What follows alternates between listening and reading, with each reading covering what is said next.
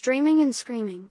Halloween died of natural causes. Halloween Kills hasn't even been released yet, and already we have this next installment of the popular slasher series.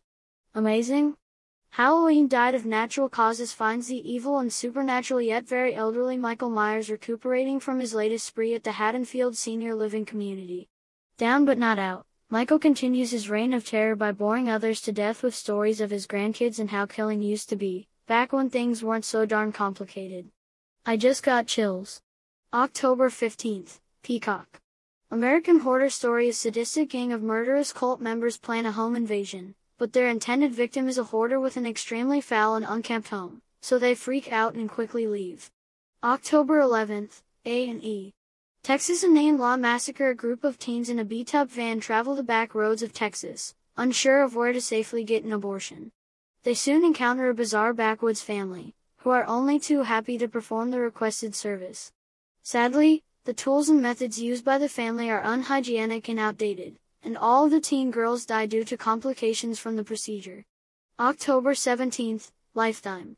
Escape Room 3. Rise of the Terrordome A group of strangers are abducted by a malevolent organization and placed into a series of increasingly dangerous escape rooms.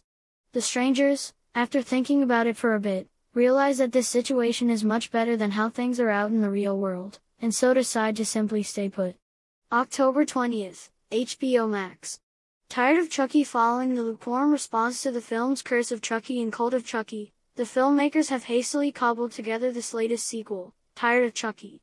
Fearing that even the most ardent of horror movie fans are quickly losing interest in the murderous doll, they task themselves with coming up with one more last cash grab. Will they make it in time? Very tense, edge of your seat stuff, and not recommended for the faint of heart. October 16th, Sci-Fi. The Haunting of Hillary House in this terrifying exercise in self-reflection and the examination of one's life, the former senator and secretary of state shuffles aimlessly throughout her dimly lit home, haunted by a life filled with scandal, regret and defeat in the most public of forms. The Washington Post says white knuckle terrifying.